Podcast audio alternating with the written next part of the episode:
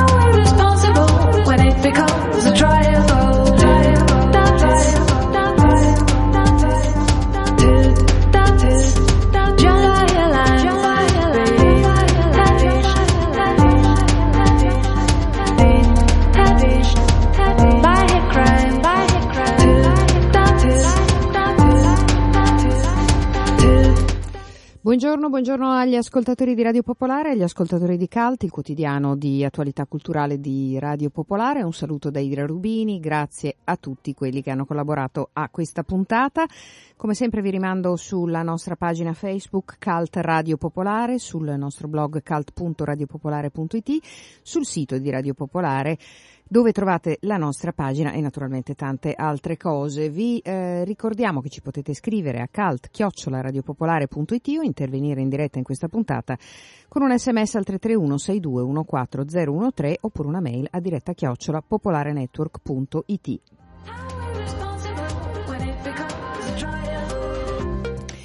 Oggi, giorno della memoria, eh, ovviamente ne abbiamo parlato per tutta la settimana e in tanti diversi spazi eh, di Radio Popolare, affrontando eh, il tema della memoria da molti punti di vista, come peraltro anche tante realtà del nostro paese, a cominciare dalla Fondazione Feltrinelli che oggi trova la terza giornata eh, dei suoi lavori eh, sul concetto di memoria, inteso anche in senso molto contemporaneo, a partire dal passato, ma con lo sguardo rivolto verso gli anni futuri.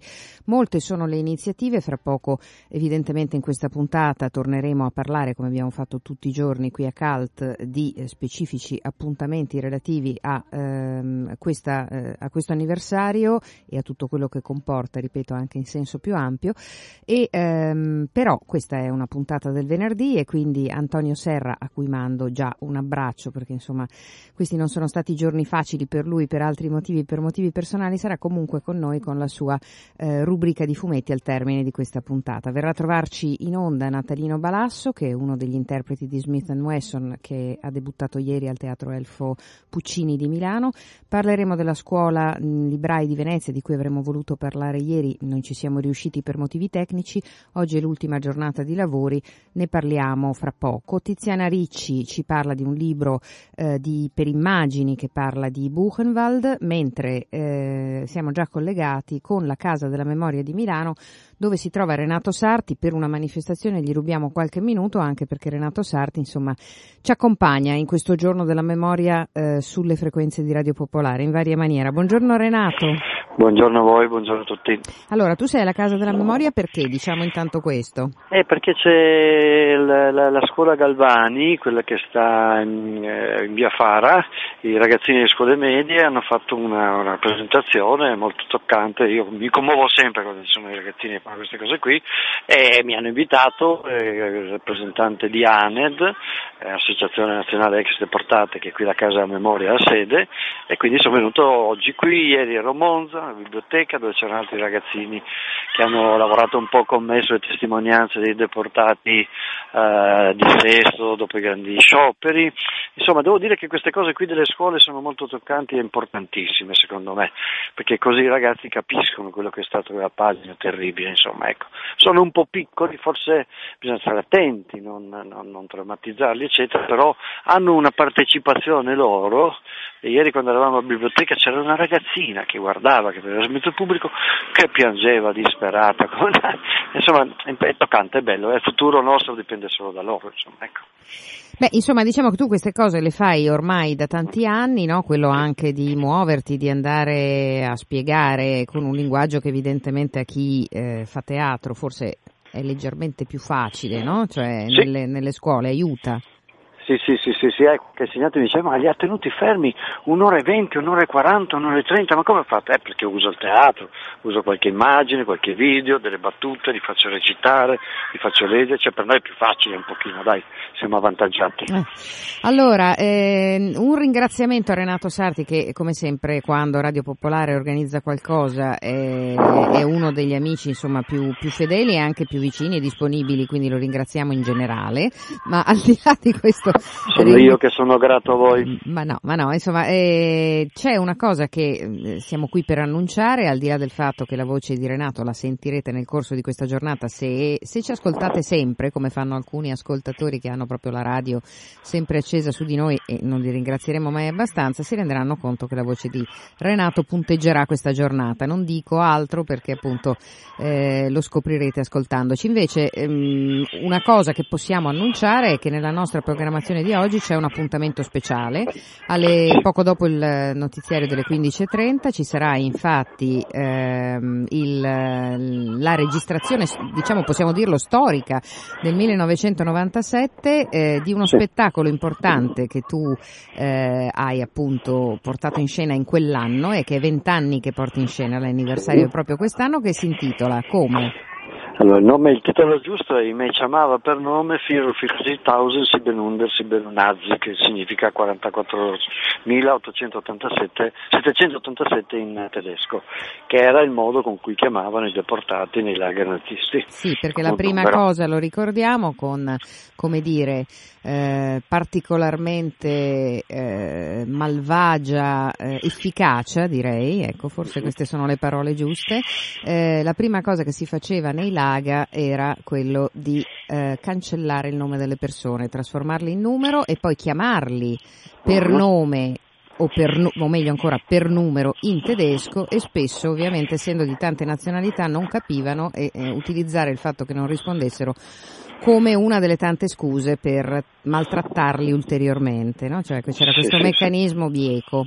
Mm. Sì, sì, c'è più di qualche volta in qualche testimonianza, la, la- la grande raccolta di testimonianze che mi era stata messa a disposizione del- dagli storici di Trieste, Marco Kosovic, Babon, in qualche testimonianza c'era qualcuno che diceva mi chiamava per nome e poi diceva il numero, qualcuno diceva addirittura mi chiamava Filo Filzi, Fi- non mi ri- ma chi se lo ricorda sto nome in tedesco? Cioè, c'era una sorta di gioco quasi ironico su questa cosa qui, Eh, macabro, certo, terribile. certo, insomma. certo, sì, sì, no, ma è proprio una, come dire, un disegno eh, del, mm, così, insomma, della, dell'efferatezza, insomma, c'è un metodo, Certo. c'è un metodo preciso, è proprio quello il, il terribile di, tutto, di tutta questa vicenda, il metodo, eh, soprattutto anche la determinazione e l'efficacia, ripeto, ma al di là di questo il titolo è già molto significativo, è il luogo a cui è riferito questo spettacolo che è importante, no? È riferito a Trieste, difatti lo spettacolo parla dell'un terzo circa della deportazione nazionale che partì da- da- da- dalla stazione di Trieste e della risiera di San Saba che è stato l'unico eh, campo di sterminio in Italia, eh, cioè con forno crematorio. E, mh, la prima edizione di questo testo che, che nacque nel 95 in occasione del cinquantennale, celebrazione del cinquantennale della liberazione, era stata fatta all'interno della risiera con grandi nomi, Streller, Armonio Vardi, Omer Antonutti, Paolo Rossi, Ugo Storti, che stamattina andava in onda su Rai Storia. E, mh, e poi fu fatta una versione eh, teatrale che grazie agli amici carissimi dell'Elfo fu ospitata al Porto Romana, allora c'erano attori diversi dalla compagine di adesso, mi fa piacere citarli tutti anche perché uno di questi, Galliano Pacor, non c'è più, ma era composta da Ariella Reggio, Tania Pecar, Fulvio Fanzarano e Dio. E questa è la versione che sentiranno pomeriggio, è quella lì che fu registrata ai tempi, mi ricordo che c'era Cecilia che ci aveva invitato anche, anche in radio e mi ricordo come oggi ed era, ed era stata una cosa importante. Insomma, ecco. Era È stata un- registrata credo ancora nella nostra vecchia sede.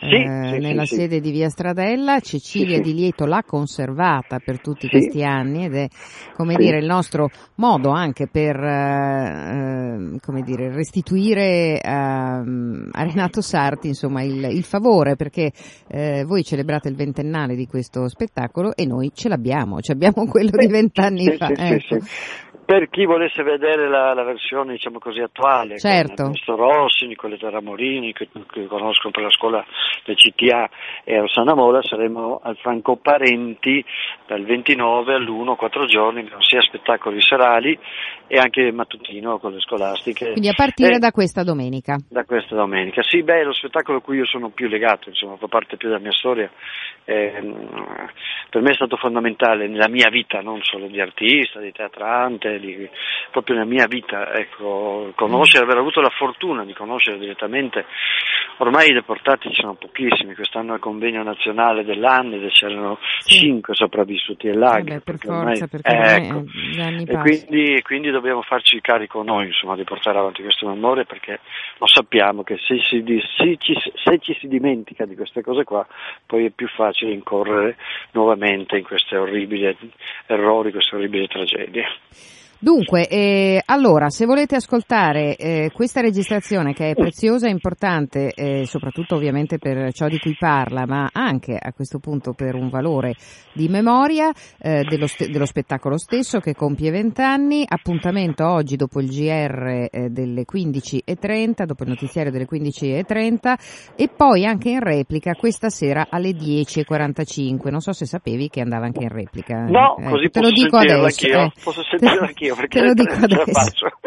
te lo dico adesso. Quindi grazie a Renato grazie Sarti, a buon lavoro alla Casa della Memoria con le scuole, appuntamento grazie. al Franco Parenti sempre con questo stesso importante spettacolo dal 29 per quattro giorni. A risentirci. Ciao Renato, a presto. Grazie a voi, ciao ciao. ciao. ciao. ciao. E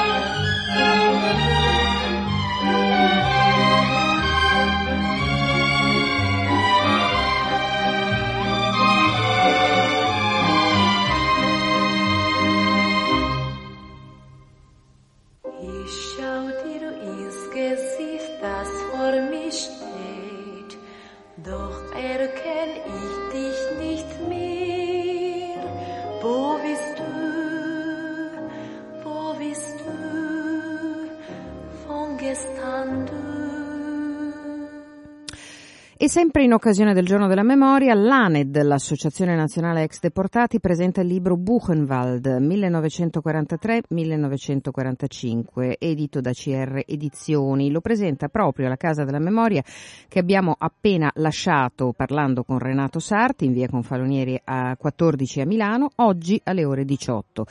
Il libro propone un ampio ciclo di disegni realizzati dentro il lager di Buchenwald da due deportati politici francesi. I disegni costituiscono un raro documento delle condizioni di vita dei deportati. Alla presentazione con Dario Venegoni dell'ANED parteciperanno vari ospiti, tra cui Elena Pirazzoli, ricercatrice della Fondazione Villa Emma, il servizio di Tiziana Ricci.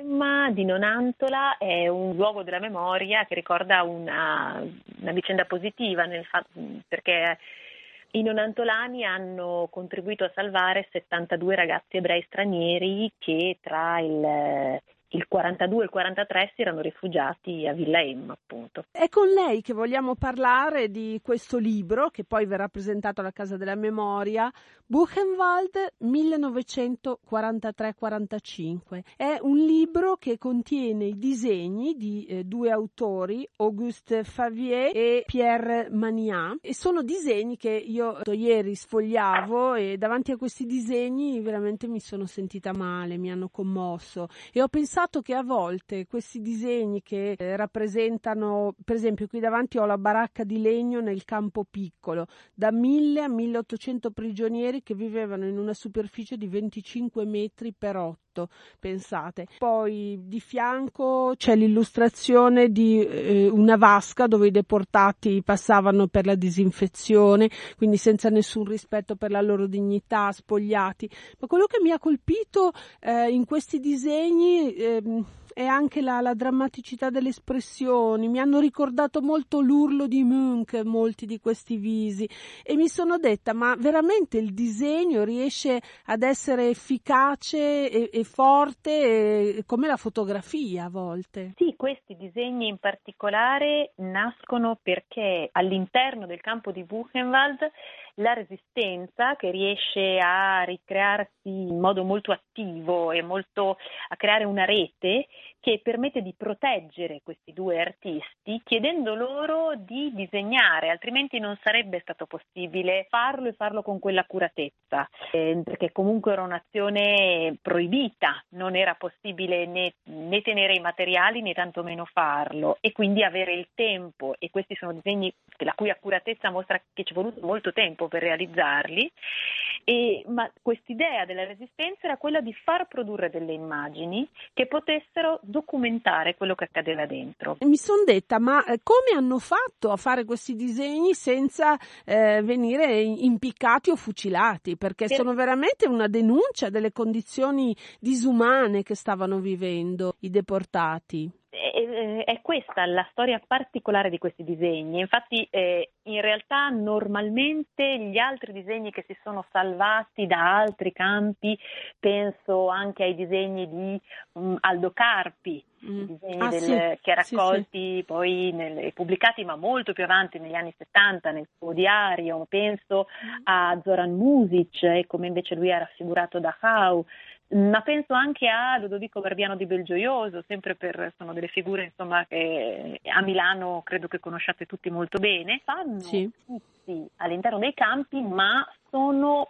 schizzi effetti sono molto, meno, sono molto più veloci, sì. benché ad esempio Carpi avesse disponibilità di materiale pittorico perché i nazisti gli imponevano di fare ritratti per loro, e, ma disegnare, appunto, mantenere testimonianza, documentare il campo era assolutamente un'azione proibita. In realtà in questo libro, che ha una storia particolare anche il libro e la sua pubblicazione, noi eh, abbiamo in mano la ripubblicazione odierna di una, um, un volume andato in stampa in poche copie in Francia nel 1946, cioè subito dopo la guerra. Sì, è, quindi è preziosissimo questo libro. E, e, e nasce proprio dal, anche dalle, dalle, mani di un bibliofilo che è Arnaldo Lohner, di cui c'è un testo introduttivo, che dice che lui trovo, ha trovato la segnalazione di questo volume in una asta che si chiamava Buchenwald, Scène prise sur les vifs des horreurs nazis e ha capito l'importanza di questo volume, quindi quindi l'ha acquistato e poi l'ANED, quindi l'Associazione Nazionale Ex Deportati Italiana,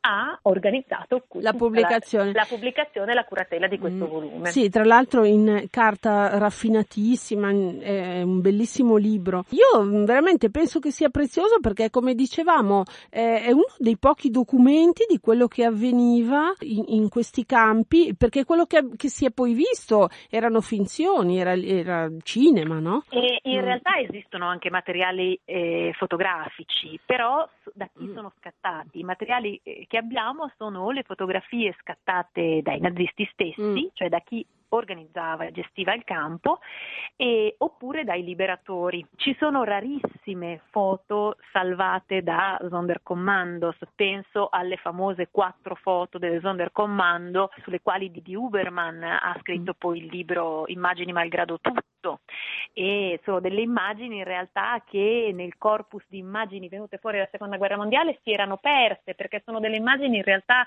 sfocate, con molto nero attorno, ma in realtà sono preziosissime perché nel loro essere imperfette mostrano le condizioni in cui sono state scattate, cioè di nascosto dall'interno della camera gas, quindi tutto il nero, e oppure in una posizione veloce, sicuramente non guardando in camera, ma tenute solamente in mano. Esistono foto di campi, non esistono foto, dif- cioè non esistono, a parte queste quattro foto, foto realizzate dai prigionieri. E dunque abbiamo parlato nel servizio di Tiziana Ricci con eh, Elena Pirazzoli, ricercatrice della Fondazione Villa Emma, del libro ehm, che si intitola Buchenwald 1943-1945 a cura eh, dell'ANE, dell'Associazione Nazionale Ex Deportati, edito da CR Edizioni, che sarà presentato questo pomeriggio alle 18 alla Casa della Memoria di Milano.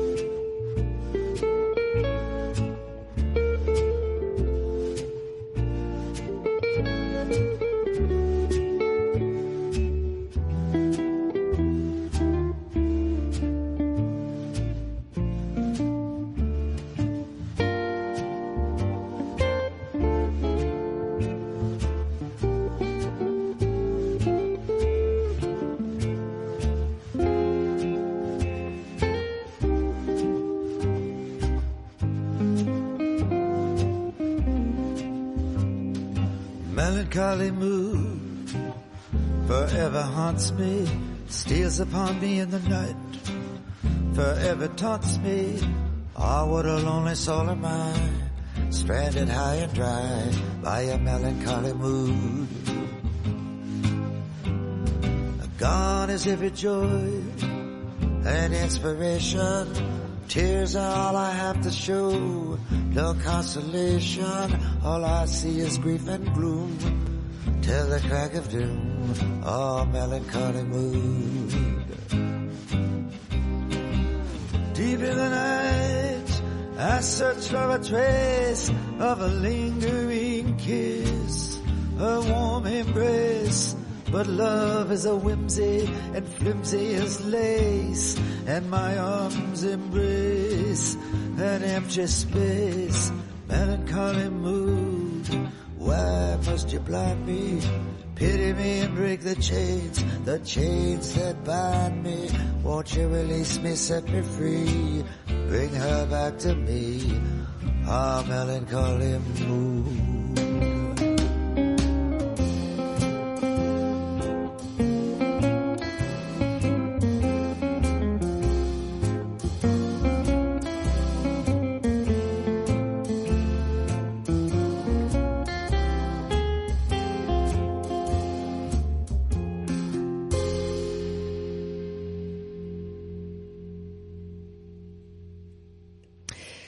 E ci lasciamo, lasciamo, insomma, chiudiamo la pagina che oggi Cult dedica, come ha fatto per tutta la settimana, al giorno della memoria. Eh, ci spostiamo, dopo aver ascoltato eh, questa eh, Melancholy Mood di Bob Dylan, eh, uno dei suoi brani più recenti ci spostiamo a Venezia perché quest'oggi eh, è la giornata conclusiva del 24 seminario di perfezionamento della scuola per librai Umberto ed Elisabetta Mauri eh, vengono eh, presentati i dati eh, dell'AIE, dell'Associazione Italiana Editori, sul mercato del libro e della lettura 2016.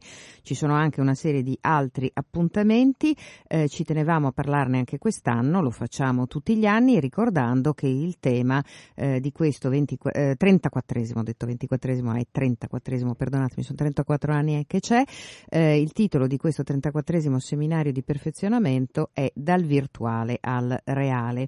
E allora per eh, un, una breve conversazione, per riprendere anche i temi del seminario di quest'anno, siamo collegati con Romano Montrone che si trova appunto eh, proprio a Venezia e che è appositamente uscito per dedicarci dai lavori del seminario, per dedicarci qualche minuto. Buongiorno, grazie. Buongiorno, buongiorno e grazie del suo tempo. Grazie a voi. allora, io, noi abbiamo anticipato qualcosa, ovviamente, ma lasciamo a lei, insomma, eh, sunteggiarci un po' come sono stati i lavori di quest'anno e cosa succederà quest'oggi.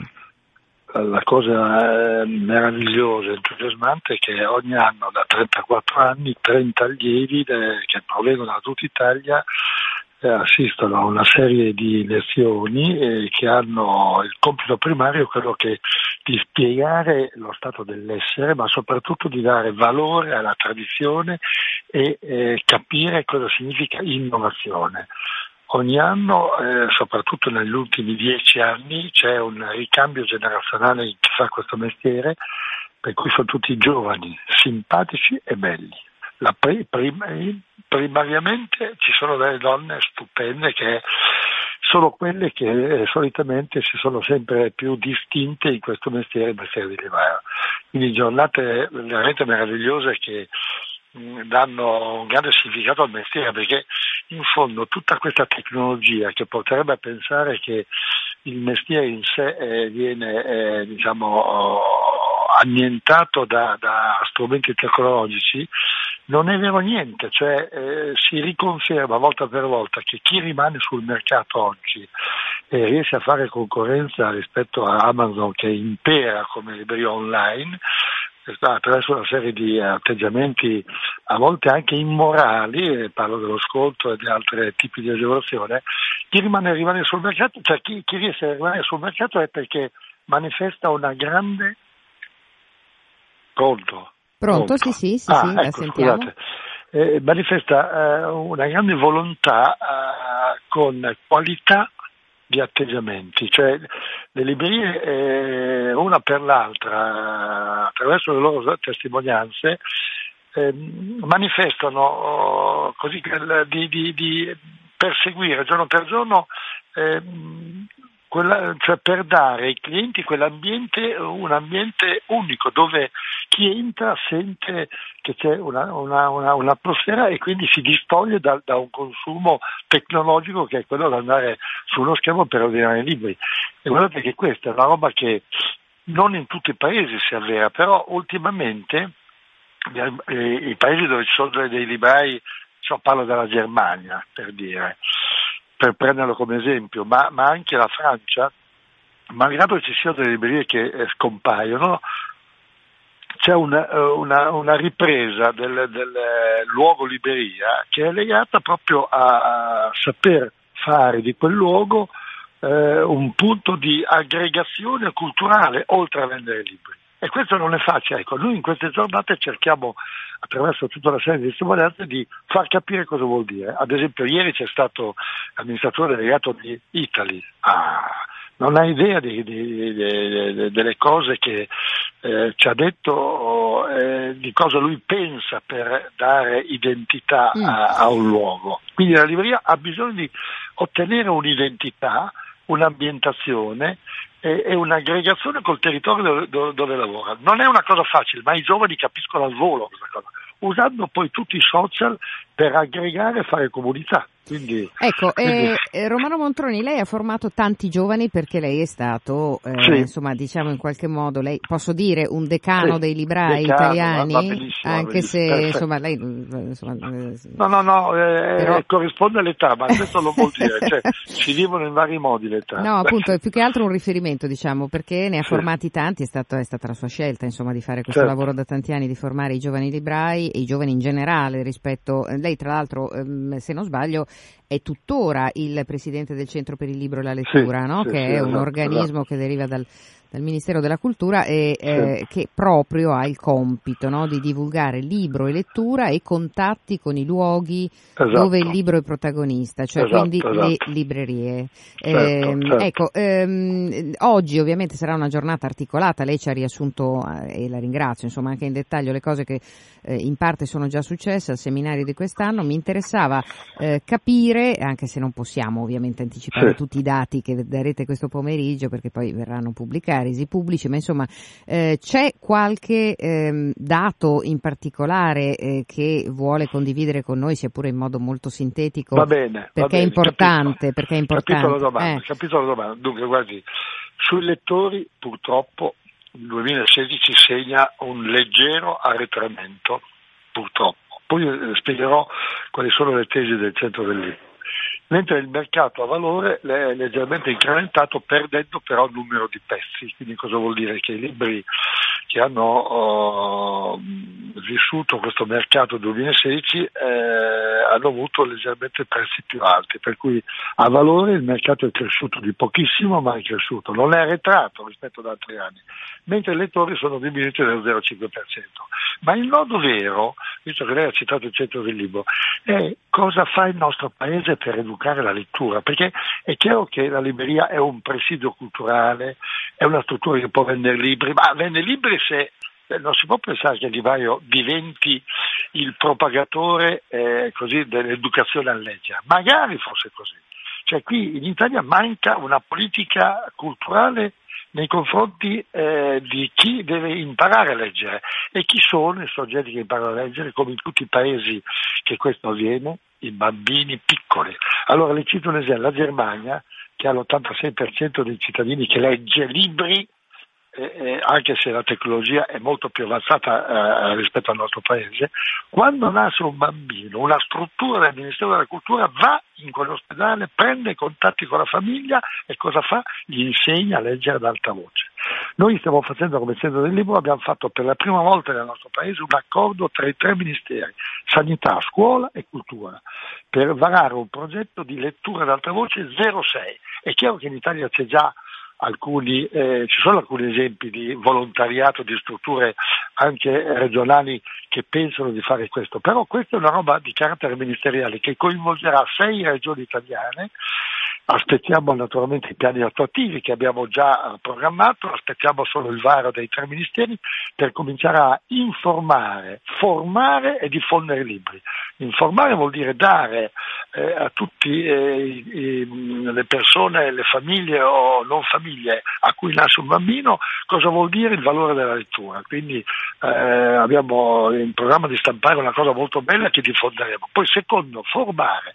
Formeremo volontari, insegnanti, bibliotecari, librai a, imparare a leggere ad alta voce, perché questo ne, nessuno Sì. eh, cioè non si può attuare così, bisogna, bisogna eh, insegnare. E la terza è regalare libri, regalare libri a queste famiglie, perché oltre a insegnare il valore della lettura, e la lettura ad alta voce, forma eh, nei neuroni del cervello, lo dicono scientificamente chi si occupa di questo, eh, un- una specie di, di, eh, bacino eh, emozionale che poi non abbandona più. Perché eh, noi come facciamo a essere il terzultimo paese in Europa come indice di lettura? Mm-mm. Ecco, allora questa cosa, noi eh, qui dalla scuola per librai abbiamo il compito di formare i librai. Il centro del libro ha il compito di eh, stimolare eh, la lettura attraverso i protagonisti veri di quelli che possono crescere, che non, non possono che essere i bambini. I bambini. Sì. Certo, sono, sono molto d'accordo e trovo che questo richiamo alla lettura ad alta voce sia molto interessante, quindi mi piacerebbe tornare a parlarne anche in altre circostanze, del resto lo Certo. testimonia il fatto che le molte diciamo maratone di lettura che vedono Certo. spesso gli studenti protagonisti hanno grande successo, quindi eh, si sa bene che insomma a un adolescente non si riesce a far fare quello che non ha voglia di fare, insomma per cui Esatto. se lo fanno evidentemente sono convinti. Quindi eh, grazie eh, davvero per, Grazie a voi, grazie a voi. per queste parole. Eh, a Romano Montroni buon lavoro, la lasciamo tornare Grazie, al seminario, gentile. a risentirci. Complimenti presto. a voi, grazie. Grazie, grazie. Ricordo dunque che abbiamo parlato, giusto per ehm, terminare eh, questa pagina, eh, del 34 seminario eh, di perfezionamento della Scuola per Librai Umberto ed Elisabetta Mauri, che è in corso nella sua ultima giornata quest'oggi a Venezia e che si intitolava Dal virtuale al reale.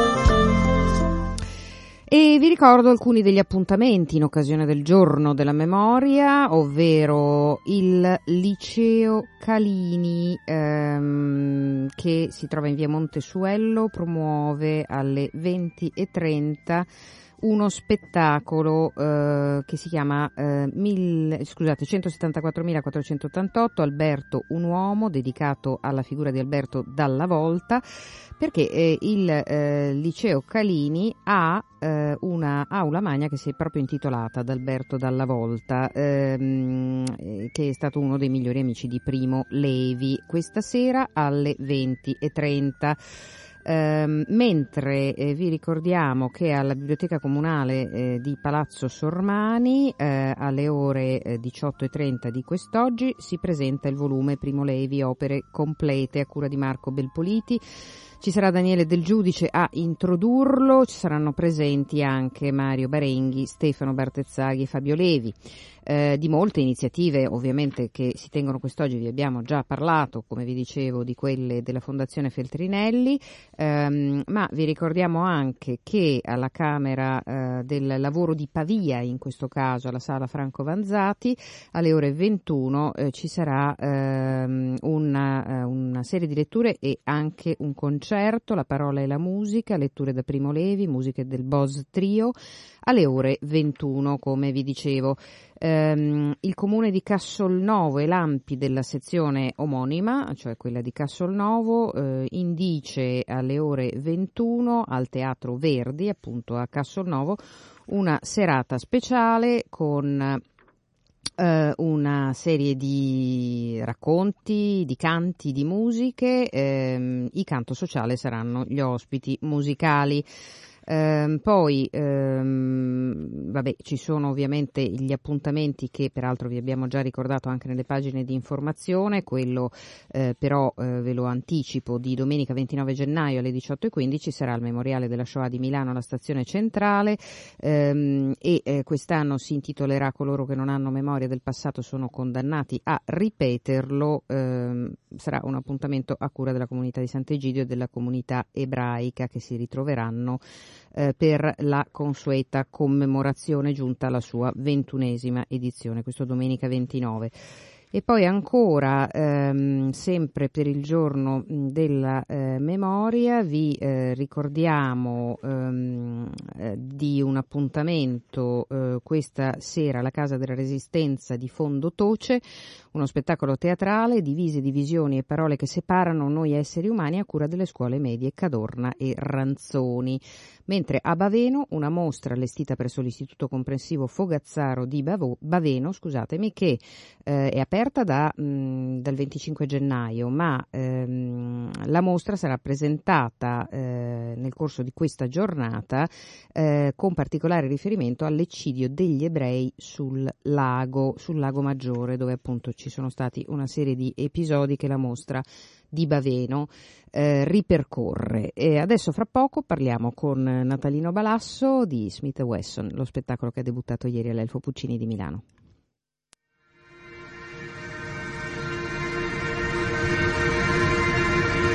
Hello, darkness, my old friend. I've come to talk with you again. Cause a vision softly creeping left its seeds while I was sleeping.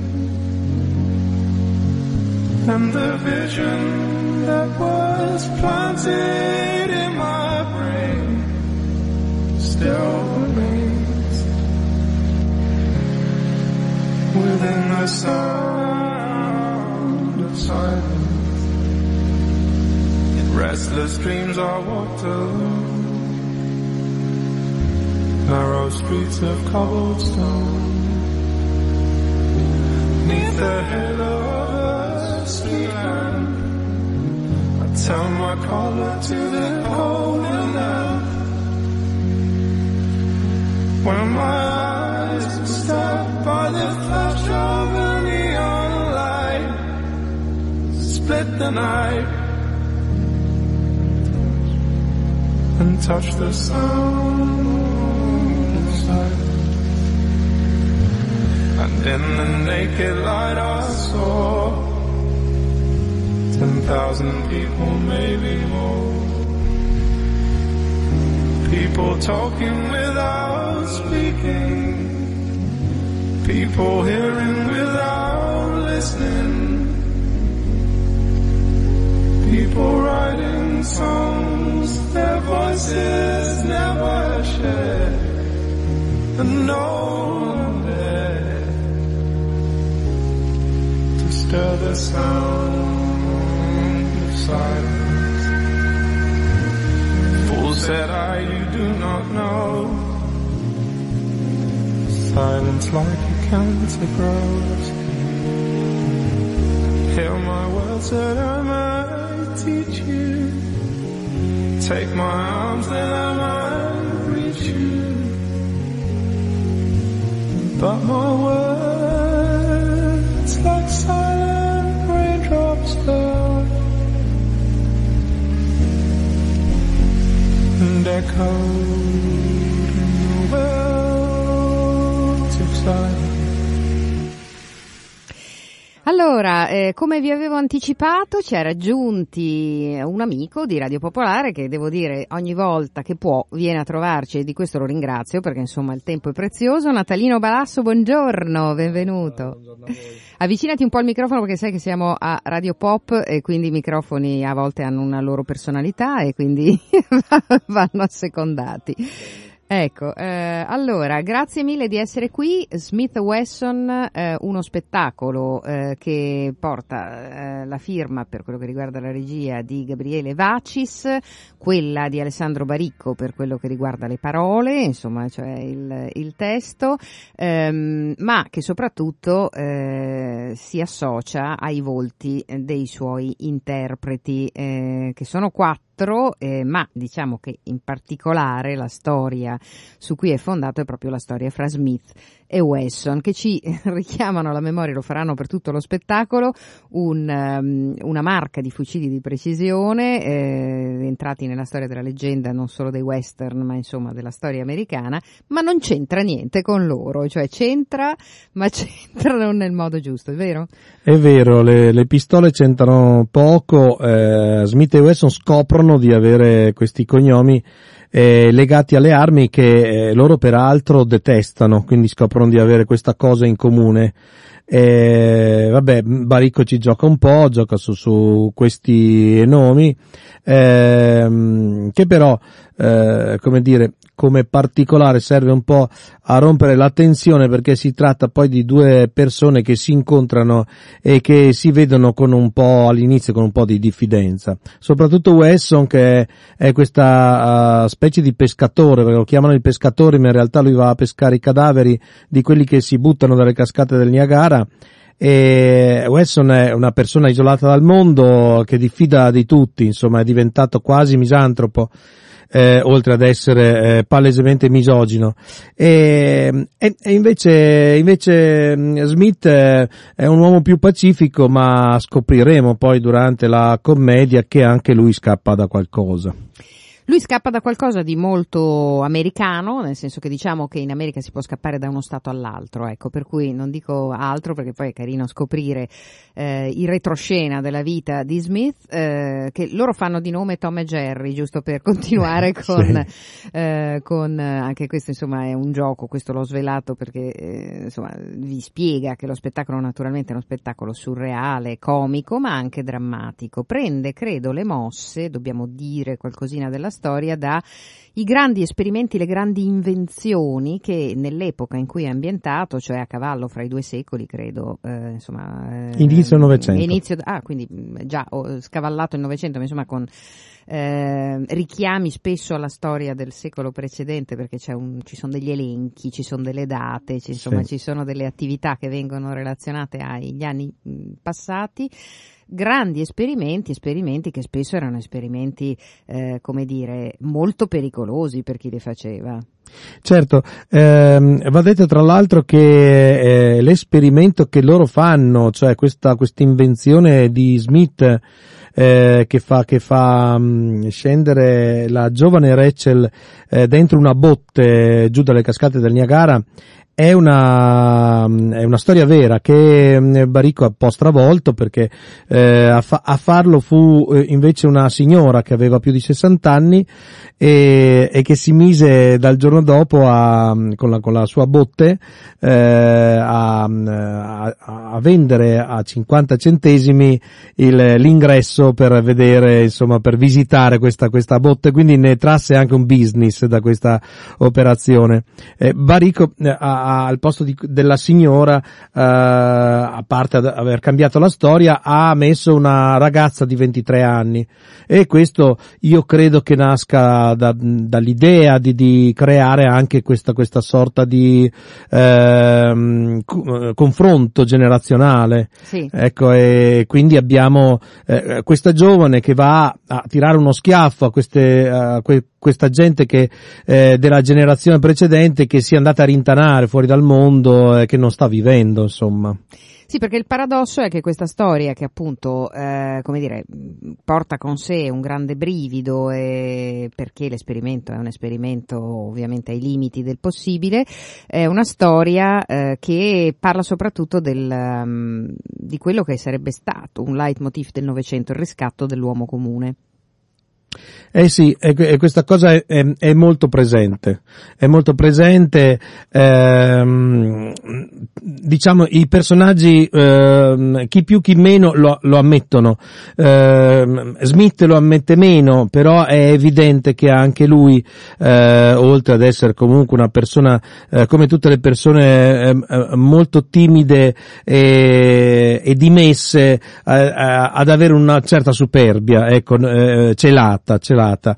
Eh, mentre invece eh, Wesson lo, lo ammette apertamente eh, perché appunto lui è, è figlio di questo, di questo, padre più importante di lui per il paese e lui vuole essere Jerry Wesson per, per, per, tu, per tutti gli altri. Lei eh, oltre diciamo a, a, a, reagire ad una realtà paterna dominante eh, si trova anche in un uh, lavoro um, fa, fa, il lavoro di giornalista, uh, nel 1901 insomma significava comunque stare in una redazione, essere in un mondo di maschi, quindi lei ha eh, una serie di rivalse da, da portare avanti e eh, il modo che la individua è semplicemente quello di diventare famosa, cioè sì. dice basta, eh, cioè io eh, voglio solo fare un'impresa, diventare famosa e poi cominciare a scrivere i libri che è quello che vuole fare insomma.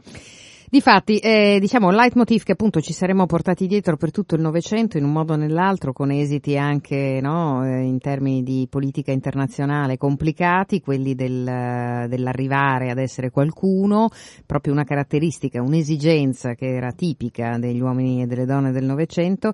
Eh, qui c'è tutta, per tutto il tempo, cioè mentre succedono cose apparentemente molto quotidiane, cioè si fanno eh, passati di fave piuttosto che altre attività apparentemente assolutamente eh, maniacali, non dico quali, perché riguardano, riguardano Smith e la sua mania del controllo, insomma, delle cose, che poi controllo non è, insomma, ci sono tanti, come sempre nella scrittura di Baricco, articolati, piani in questo spettacolo, che, lo ripeto, è uno spettacolo che fa molto ridere, ehm, con una scenografia immaginifica, particolare, in continua trasformazione, eh, accanto a te Fausto Russalesi nel ruolo di Wesson, se vogliamo ricordare anche le due interpreti femminili. Beh, c'è Camilla Nigro, la giovane Rachel e, e, poi c'è la signora Higgins che a un certo punto arriverà a non a tirare le somme però a raccontare un po' eh, le cose che sono successe, come si sono sentiti loro ed è eh, Mariella Fabris.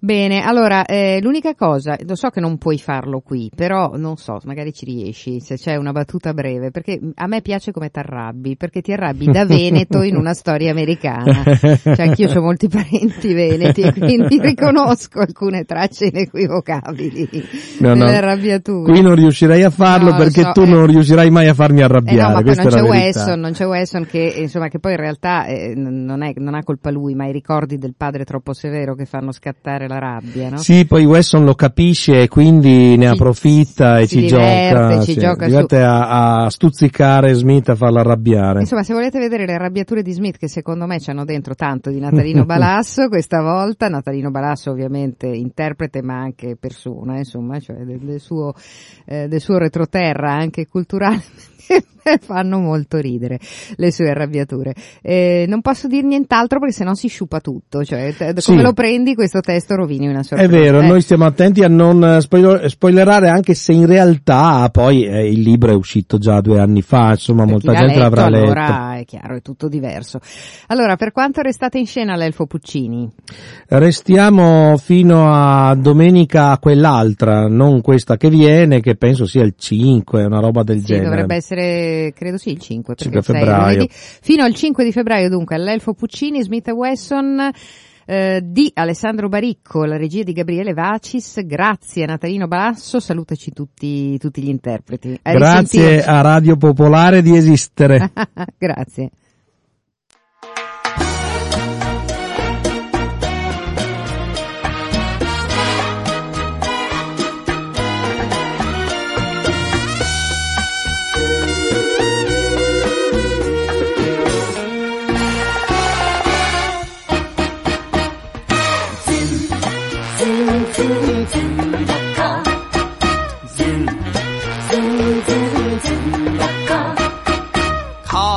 に吹かれて花が散る。